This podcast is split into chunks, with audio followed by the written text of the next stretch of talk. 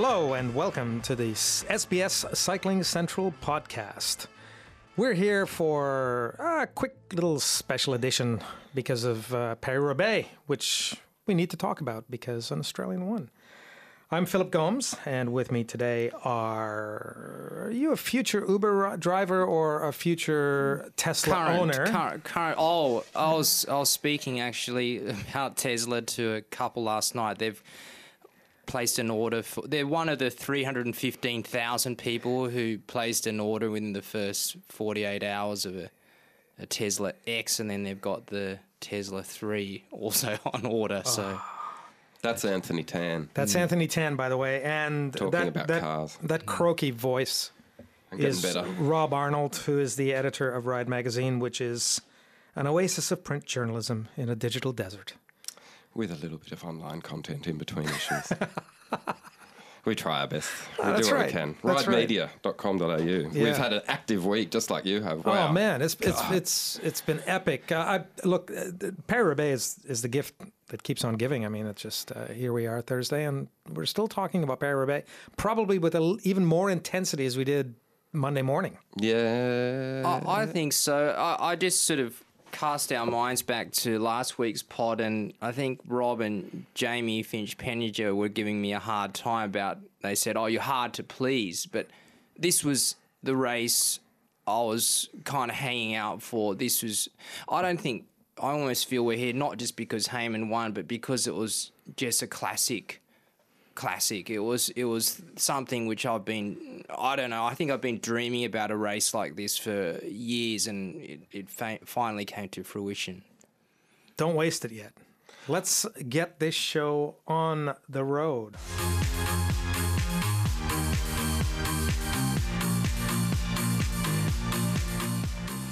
So yes, as you know, as you as we've just said, uh, today's podcast is about Paris-Roubaix, and with good reason because an Australian one, Matthew Hayman, uh, which you all know by now. And what's not to like about that? Uh, we'll dissect the race and the aftermath because there's a lot. Uh, there's a lot that happened in the aftermath. In uh, a quick and dirty edition of our usual fortnightly chinwag, uh, we couldn't resist. So, as you were saying, Anthony, how good was that? It was. Uh, I don't know whether I'd say it's the the best race. It's certainly the best race I've seen for a long, long time. I can't remember a race which incorporated so many elements of drama, the uh, suspense. It's you know, it, it just felt I was on the edge of my seat right from the starting Compiègne, and I, I I just remember covering my first Roubaix, I think it was 2005, and it- it just, I don't know, it, made me want to go back to Europe, actually. I never thought I'd say that, but uh, it, it, it did. And uh, Hayman, it was, it just, um, like I was saying to you off mic, it just felt like the the way that Hayman approached Roubaix was a bit like the way Mick Rogers approached, I think, the Giro and the Tour um, when, when he came back. And uh, there was just something otherworldly about the whole atmosphere surrounding it and his win. And uh, I felt even he, I felt that even Hayman thought he was in another world, you know, because he, he said he said he to Dan Jones in that backstage pass, uh, I was just faking it the whole time.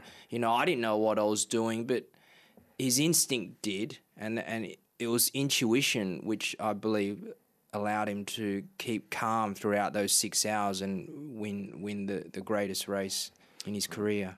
Rob, you had an extensive interview with uh, with Matt post race. Does How does that uh, match with what Anthony's just talked about?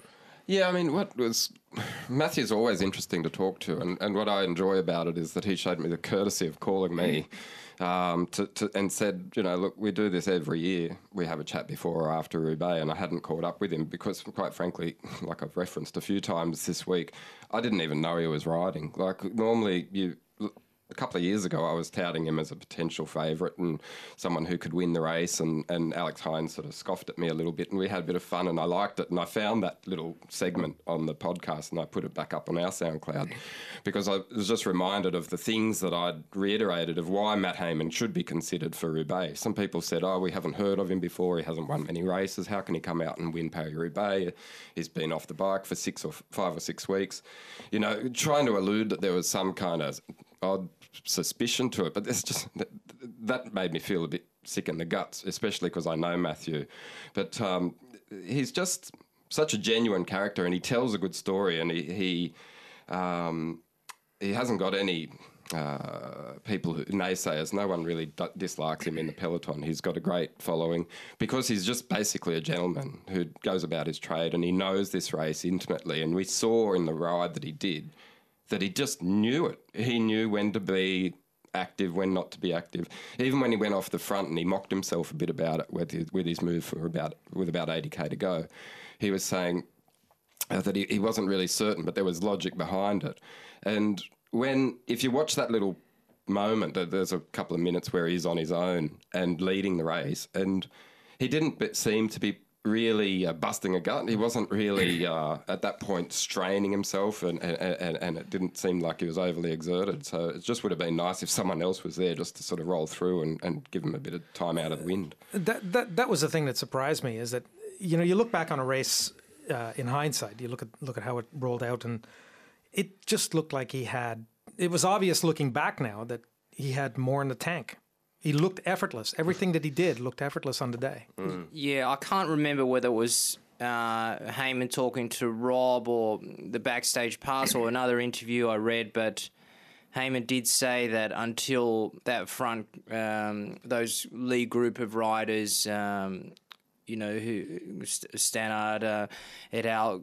caught him he he was doing those pave sections quite easily. Mm. Uh, he, he he was just he was just tapping it over. You, you actually, uh, he said I've, they went the, yeah. the, the, pave was easy and the road was when they went hard. Yeah, up until when he was in the break. So that was the that served him very well. Mm, I I just think I've I've now almost rewatched the whole thing over again. It, it's it's just quite it's it's fascinating to replay it and uh, you know, a lot of people said, "Oh, it always looked like he was going to win." I, don't, mm. I wouldn't put it that. I mean, that's kind of being quite disrespectful to the company hmm. he he was in. Uh, I, I would never have said that. But that that's what made it so exhilarating because.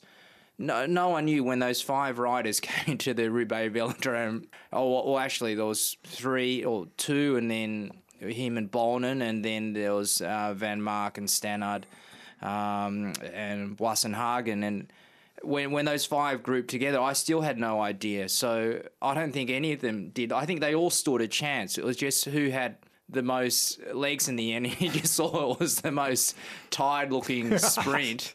And uh, from the feedback we've got on social media, I think there are a lot of people yelling at their televisions. You know, we certainly saw the footage of Matthew Hayman. I mean, Matthew Hayman of Matt Keenan and Robbie McEwen having, hmm. you know, getting emotional about it, and we knew that they were screaming at the telly, and we because we could hear them, and another dose of fine commentary, I have to add, but. Uh, a, a, lot of people would have been saying, okay, you know, follow that move or not that move. But in the finale, and I've referenced it in an interview with Shayne Bannan, um, I thought he was magnificent in the last five kilometres. Hmm. and Shane said, let's go 20 kilometres. But really, it was the whole 256 kilometres where he was tactically good.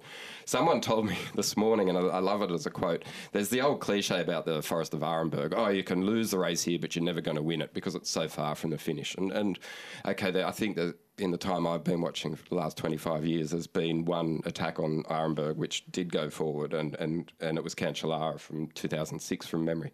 And that went, it was a 100 kilometre successful move.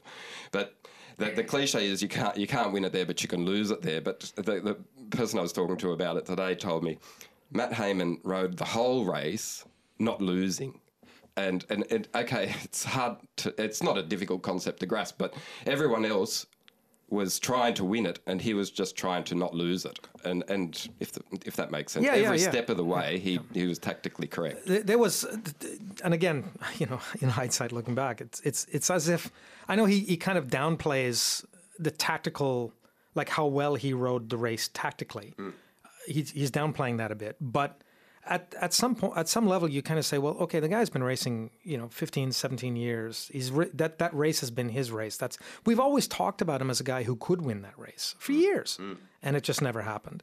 And in a, in a way, he may think that you know he didn't, he wasn't, you know, thinking about it in a, in a, in a genuinely tactical way. But he's ridden the race so long, it for so many years, it's it's like this instinctual kind of tactical nous. Mm that was hap- that was happening as you were saying, Anthony. He just he just sort of knew how to ride each section, and it was effortless in mm. the end. Uh, there were some sections of Pave where you could see the anxiety of the other riders around him. Okay, where, which part of the road am I going to take? And and there was one instance where Stannard, I think, came up the right, or could have been Boasson Hagen, and they were on the grassy verge, which we know that they like to ride on, and and Matt, Matthew was in the centre, and he was just bouncing along like he does. And he just effortlessly just sort of seemed to grace the road and find the right path. And he talked to me about it. He's given me real good detail, insight about how to ride Roubaix, and he's explaining that there are these 30 second bursts of, of high wattage that you need to do, and that's to get to the pave, to get over the pave, to, to get onto the next wheel. And the it's a race that conjures so many uh, images, and, and I can talk about what Matt Hayman's told me over the years for a long time, but I'm going to have to put a whole list of links together for stories that we've posted about it because there's some fascinating reading. Even just where he, he, he looks bloodshot in the eyes at the finish and, and he talks about how the dust gets in and it feels like swimming in a pool of chlorine for, for hours on mm. end. And just, you know, we were salivating over the prospect of a wet Roubaix and there were puddles that did have an effect, and uh, but it wasn't the, the downpour that we expected. Um, and perhaps even without the dust, it uh, was a little bit more tame visually.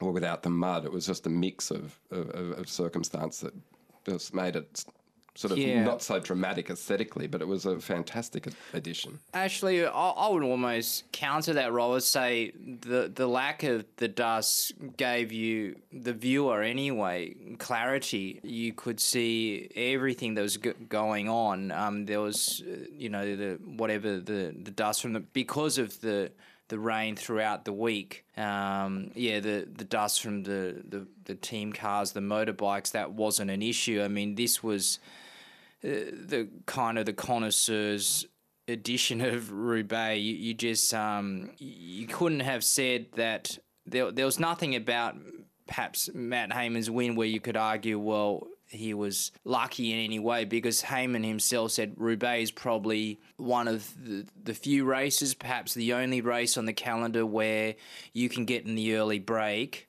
and you can ha- you can stand a real chance of being there in, in the finale yeah, of course there are races where sometimes someone gets lucky, but this is an instance where yeah, you're, you're putting yourself in that position. It's a premeditated move, and he he's often gone for that. Um, but he, d- he didn't try for it. He he mm. found himself in that situation, and often mm. you hear that. But but it, it, well yeah, I mean, but look at the front. That those five guys, all of oh, them at the finish. At yeah. the finish, mm-hmm. those guys are all classics riders. Mm they can all ride the cobbles. So it's no surprise to see them sort of like as the race evolves, that they, they just end up at the front of the race. Mm, the cream riders. The cr- yeah, mm. they know what they're doing on, on that surface. Mm. Yeah, so it's in, it's incorrect. You know, I've heard these suggestions. Well, where was what happens if? It's always hmm. what happens if Sagan and Cancellara were there, but they were there. They missed the move. Yeah. Uh, it's through circumstance. I know there was crashes, but still, where they were positioned, sort of disallowed them to to to be in that front group. I want to get back to that just for a sec. Do you think that Sagan spent too much time hanging around Cancellara in in uh, that eventually you know gets caught up in that crash? Yeah, but then if he hadn't and that had gone to script as as it's, it's a random, it's a lottery with a script. It's kind of it's contradiction, mm. but there, there's so many elements that it, that you need to consider. You, normally, you would rely on Cancellara to be there, and he just was unfortunate mm. a couple of times, even after the race. Oh, I felt though I'm sort of a bit with you there, Phil. You know, I felt they were marking each other. When you do that, well, Cancellara's mid pack. Okay, I'll go mid pack. Whereas, mm, why do these other guys just yeah. all happen to? They were considering it, and like Matthew said, I, I I wasn't thinking about anything. I was making decisions, but I wasn't thinking. I was just on autopilot, and I didn't care. He really didn't care this time, Uh, uh, just because he'd been injured. He hadn't been through that momentum of the classics that brings the others there, where they're just desperate. Uh, and I talked to you a little bit about Heinrich Haussler, who I spoke to again uh, last night, and he was fascinating to talk to about it because uh, he ended up sixth, which we'd normally be just absolutely fist pumping about and saying how unreal for an Australian to, to get that result. But when, when he's five places behind the winner, who's also an Australian, it's different.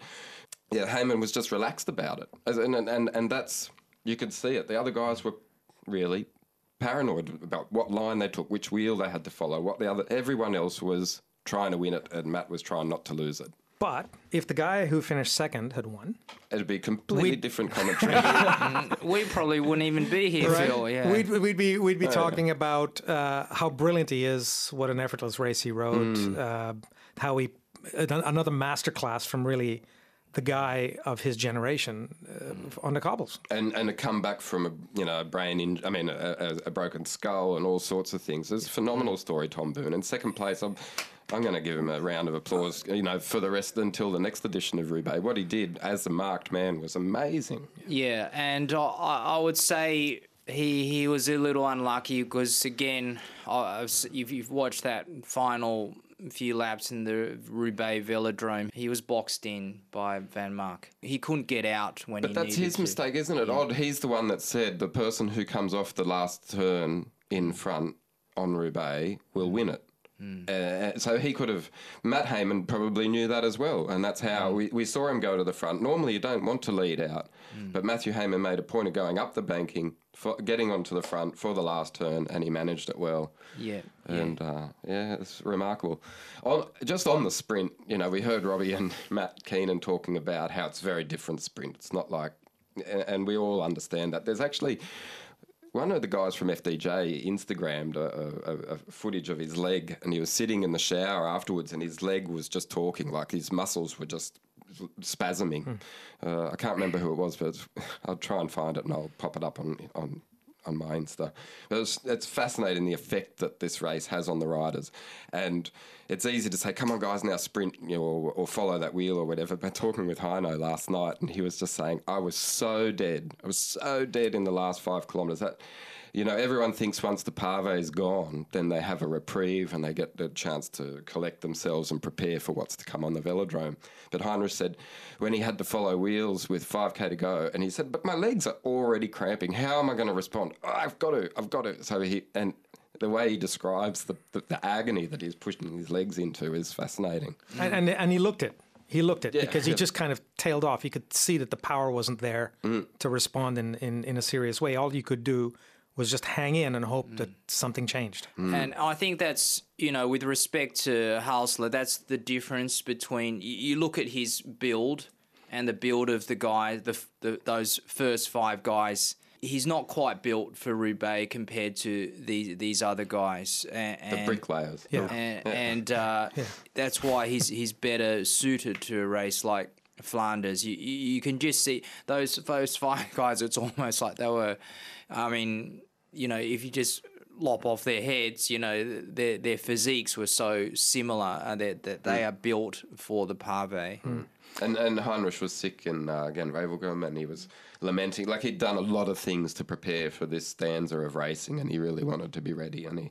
He was uh, so disappointed. He said, "You get so primed and so fit that you, you're just so susceptible to illness." He got a little bit of a cold, and and he still is. He was going to forfeit Flanders, but he thought, "But I've done my whole last five months for this. I'll, I'll race it with a cold." He got to Roubaix underdone, different things, and just a quick shout out to Heinrich Heinrich Junior, Junior, Junior, because the, he's got twins, and they it was their first birthday on Sunday when their dad came sixth, uh, and it's Heinrich is one of the twins, the firstborn, uh, that gets the father's name, just like Heino he did from his dad and dad before. And then Samuel's the secondborn. So a little uh, happy birthday to those two. And- they missed their dad. They, they were in, in Germany on the day that dad was racing to sixth in Paris-Roubaix. We potentially could have had three Australians in the top 10. I said last week when we were talking about Durbo, and I said, gee, what's happened with him? He was fantastic. And he was a flat away from top 10. Well, he got two punctures. How good did he look? In fact, for a long time in that race, I thought that Hayman was riding to set up Durbo. It looked like he was just basically covering moves in, in, in, in hopes that uh, Durbo would reconnect. But in the end, I mean, Durbo, obviously we know what happened, but Jesus, he looked good. Yeah, I mean, you do. I guess that guy in the early break often just tails back for their leader, as um, who, who, who, who Popovych did it for Cancellara, Cancellara, although yep. way too late. Durbridge, uh, yeah, I also said he can he can be a great classics rider. I think he should really really concentrate on the classics because I think he can be not just a great classics rider. I think he he can be a classics winner. Yeah, I, I'm I'm convinced now after those comments from last week and then watching what played out on Sunday. Um, I've had a rethink, and come on, Durbo, we know you can do it, right? You've got you've got at least one of these in you. So But he, he, he's had the hallmarks of Michael Rogers throughout his career when he won his junior world time trial championship in, in Russia all those years ago. You could see he had so many characteristics of Michael Rogers. And, and uh, I spoke with Dean Rogers, Michael's older brother, and uh, he was saying how the Hayman, which is a trio of brothers, took up cycling at the same time that the Rogers brothers, which is another trio, took up cycling. And, and they were all, all six of them would be out riding around Canberra. And Matthew and, and Mick are the same age uh, the, the Canberra cycling community is, is a very tight knit group. Um, and it's a sad anniversary today, the 12th year since uh, Mark Carter, who used to be president of the Canberra Cycling Club, he, he passed away uh, on the 14th of April. And Matthew talks about that still and, and all of his upbringing in the Canberra community. And I know that there's a huge cheers going out for what he's done and, and how he's conducted himself throughout his career. And everyone, there's a sense of relief in the Australian cycling community hmm. that this guy's finally got something like this. Yeah, I think I- I've uh, gone from a thousand topics in that little sequence. But, excuse me. I'll- yeah, I'll try and I'll, I'll try and paraphrase all of my thoughts, but there's a lot uh, going on in my life. yeah, my I'll mind. try and say something which is sort of. I was going to say a something about the Canberra Cup because Yeah. clearly they, you know, Canberra's winning the Canberra Cup now, or Yeah. Hayman's winning the Canberra Cup. What is the Canberra Cup? It's oh, the Canberra the Canberra riders who race at uh, at pro level. They're always sort of covering each other in this sort of like mythical sort of Canberra championship. You know, who's the best uh, the best rider in the world tour from Canberra? Yeah. yeah. So, th- we were talking about Luke Durbridge. Yes, we And were. somehow I went completely Yeah. around Oh, to yeah, that's talking right. about Anyway, Mark go- Carter. go- Oh, go ahead, Canberra parochialism aside, I would say that Luke's from WA. He's Yes. not even close to Canberra, Canberra, but he that's has right. a lot of the characteristics of Michael, which was my yeah. point. I, I I think though And Matthew. that it's it's so much bigger than just Canberra or wh- whatever, you know, because you know when I put that poll out, what's the favourite cycling moment? It, he, it was he was on par. Hayman's victory was on par according to our readers with Evans Tour de France. I mean, that says a lot. Hmm. I, I don't know that. I mean, I don't really have anything else to add, but I, I pretty much it, it and- pretty and- much and says it- it. and It's a difficult comparison to make. It's Yeah. sort of like, yeah, I don't know. It's a one day race and a, and, Yeah. a, and a grand tour, is it? but the I guess the significance in people's minds of what it perhaps it's not what it means to the Australian communities or the cycling world, it's what it means to them, mm. and so that's a reflection on just a, a guy. He he he really is the underdog. It's not. I mean, Cadel Evans winning the Tour de France, you can keep, but he was he's been he'd been knocking on the door for like five or six That- years. that's the key. There's there was that consistency that made Cadel sort of compelling, Mm. and people like to follow him because of that. Whereas Matthew, if you look at 2007, Cadel was runner-up in Tour de France. He Mm. was runner-up the next year in Tour de France by 56 seconds, and then worked his way onto a new team, became you know properly protected and won the race. Uh, Matt Hayman was last in Paris Roubaix in 2008, and that was his sixth or seventh attempt. And he's been riding it every year since 2002 too. Yeah. and um, well, he skipped a couple of editions, but he loves that race, and it doesn't matter. He he was only last in 2008 because he was stubborn enough to get to the velodrome, whereas most people would have pulled the pin. But he respected the race too much. Every one that he started, he finished, and uh, I think it's yeah, it's a great story. That's why people really love it. Yeah, and and and here we are on Thursday, as I said earlier. We're still talking about Paris Roubaix. And we won't have enough time to discuss, all of the things that we right. want to talk about. I talked with Zak Dempster, another guy who, Well, another he Australian. he had a great result. 24th. I know. I thought he was 21st. But anyway, he told me 24th. And it, it- there's an interview on my site. But the funny, I'll tell you the punchline. We'd gone through 10 minutes of discussion about Roubaix. And his, he had a, uh, he broke a wheel before the first sector of Pave in a crash. And uh, chased back on, and he was going to do Gruppetto, and then he thought, "No, I'm feeling okay. I'll, I'll just push reset at the feed zone." And he kept going, kept going. Get, got to the velodrome, sat there, reflected on it with his soigneur, and was really pleased because it's the end of a big block of racing. He'd been away from home for five weeks. He was going to go home to Girona the next day. So he was really excited. And it was only when Luke Durbridge came over to him at the end and said, Oh, you know, well done. You, you got here. Congratulations on, you know, seeing it through even though you crashed. And, um, and Durbo said, Oh, Hayman won. Zak, Zak told me, I just assumed it was someone like Boonen as usual. so he'd been there half an hour after the race before he found out who the winner was. And then suddenly a new, you know, uh, bout of energy because he realises that a, one of the good guys has won. And hope for a rider like him. Exactly. That's the hmm. thing. I mean, this is what this is what this opened up, isn't it? Is it's, it's like they- there are riders out there who are looking at Hayman just going, you know, I can still have a go. Can you imagine the fight next year, Phil, to get in, to get in the early break? Yeah. it's going to be ridiculous. I It's mean, going to be a, a suspicious absence of people racing in the lead up to Roubaix because they're all going to be on the home trainer now. This is another message from the Hayman win. That's right, Is yeah. that he spent five weeks on the home trainer and he said there were days when he could have gone and tested his arm to see how the break was healing and how he might cope. And he thought, no, no, no, I'm, I'm into this Zwift thing, this virtual racing online where you can, you know, plug in a, in a, in a program and, and follow different It's people. it's excellent, by the way. I've had a play. And, Oh, and so is spe- uh, studio, uh, what do you call them, training studios around the country are going to be filled with people being told the same message. You can go nowhere And to win go Pa- somewhere. and win Paris Roubaix. Uh, how, how does it work, feel Like, I mean, That's yeah. virtual. You've got the it's Zwift Island, and you've got roads and virtual riders. You're there represented as a as a as an avatar, as a as a cyclist. We've got a Ride Media avatar. Do you? We do. Are you guys doing group rides? Uh, no, I don't want to talk about that. Okay, and, and you can actually organize group rides. There's a there's an there's an Arvo ride uh, for Aussies pretty much every day of the week. Yeah, so you just get your TV connected to the internet. TV or laptop. Yeah. Yeah. a lot of people just have their laptops up and they're riding, and it puts up your power stats and everything else.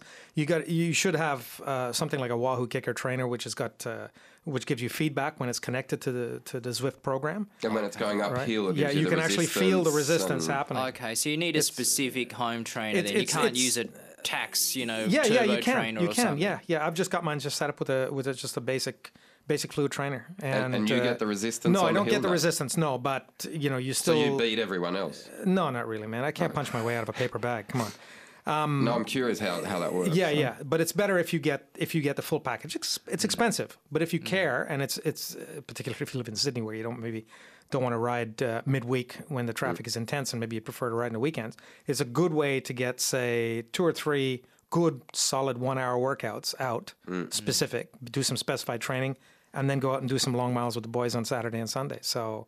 Mm. You know, it, it it's it's excellent. It's actually very good, and I, I endorse it. I think it's fantastic. If you break so- your arm on the 27th of February and want to win Roubaix on the 10th of April, Yep. there's your answer. this this is the That's way to how go. you can do it. Yeah. It's proven. That's right. And uh, and the fun thing was, you, you imagine the home trainer session, and you imagine preparing for a six-hour race on cobbles, and I, and you think, well, how can you possibly spend enough time on the home trainer to get that workout? But Matthew said, no, I did an hour and a half in the morning and an hour, hour and a half in the evening. Well, we, myself and, Ma- uh, and Anthony three were hours talking. of work every yeah, day. Yeah, that's, That's right. pretty good. I wish I could is do pretty good. three We, hours we were work. talking about this before we before we started. Uh, we pressed the record button, and uh, we were saying that you know Hayman, Hayman, like many athletes uh, of his age, this is veteran. Um, how much training does he really need to do, though? You know, it's, it's sort of like there there is. He's always going to be at the peak of fitness. We know from research that as you get older, endurance is, is less of a problem uh, for mature riders, mature athletes, and it's speed and power that needs to be maintained. So something like an indoor training program will allow you to do that, especially since you're going to see your speed and power numbers on a program like that anyway. So in a way, it kind of it kind of all sort of comes together, and it, it kind of makes a lot of sense. Where you know he knows that race intimately, he knows what it feels like to ride that distance in on that terrain. So really, it's just kind of like a maintenance kind of thing. He doesn't really have to race, does he? No, no. I mean, uh, again, yeah, conversation I had with Phil was about um, Stu O'Grady when his team was suspended. I think when he was riding for Cofidis, he, he was telling me he was he was just doing uh, an hour and a half, two hour sessions on the motorbike, and people go, "Oh, well, how how can that prepare you for a Grand Tour?" Yeah, they, these guys have just simply got it. it they're hardwired to Not race, riding a motorbike, riding behind the motorbike.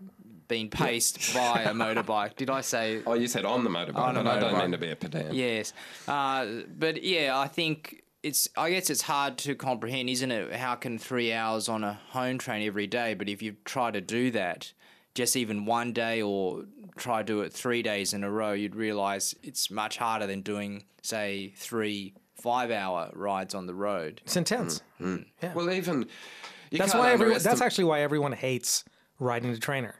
Mm. Right? No one likes Because it. it's so damn monotonous hard. and it's also in, it can be intense. So And Hayman said he, he'd much rather be the guy who goes out in the rain than ride the home trainer. He's not a fan of the home trainer, but he sees the value of it when he's got no no alternative. When you've got a broken or fractured ar- uh, bone in your arm, so I don't know. I think there's so much that we can talk about, really. But I do want to talk about one thing, one other thing, uh, in addition to Matthew and, and what happened. Breaking today, obviously, or there was there, there was crashes. So, can you give us an update first of all on? Um, We just posted a thing. It was a year ago today that the UCI approved disc brake use for the World Tour peloton, and the uptake would begin in August. It wasn't until the 14th of August that uh, that Bernie Eisel of Sky was the first person from a World Tour team to debut disc brakes, and that was in the Eneco Tour from memory. Anyway, we fast forward to the 14th of April 2016, and it seems the rumor is that the UCI is going to suspend or, or uh, come bring the trial to a halt for a little while because of Francisco Ventoso had a crash. He insists that his leg was sliced up because of a disc brake. Uh, he w- would know better than anyone else on account of it was his leg and he knows where it was, what happened to it. Um, he said it was a violent injury, and then he he it, it, his open letter is fantastically written. written. It's very balanced.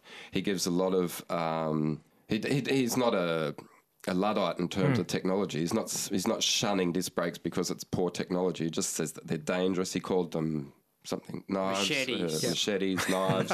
They were slicing him. You know, he was he was genuinely fearful he, of it. he, he, he, he, he said It's worth for, for, reading. for guys like us who are going to ride, say, Grand Fondos, Sportives, whatever. He goes, go for your life, no Mm. Yeah, problem. absolutely, He says the technology is fantastic and definitely will help riders like me and You're you not there. surrounded by 198 That's- guys who are ma- m- maniacally trying to get ahead of you. 50 to 60 kilometers an hour. Yeah.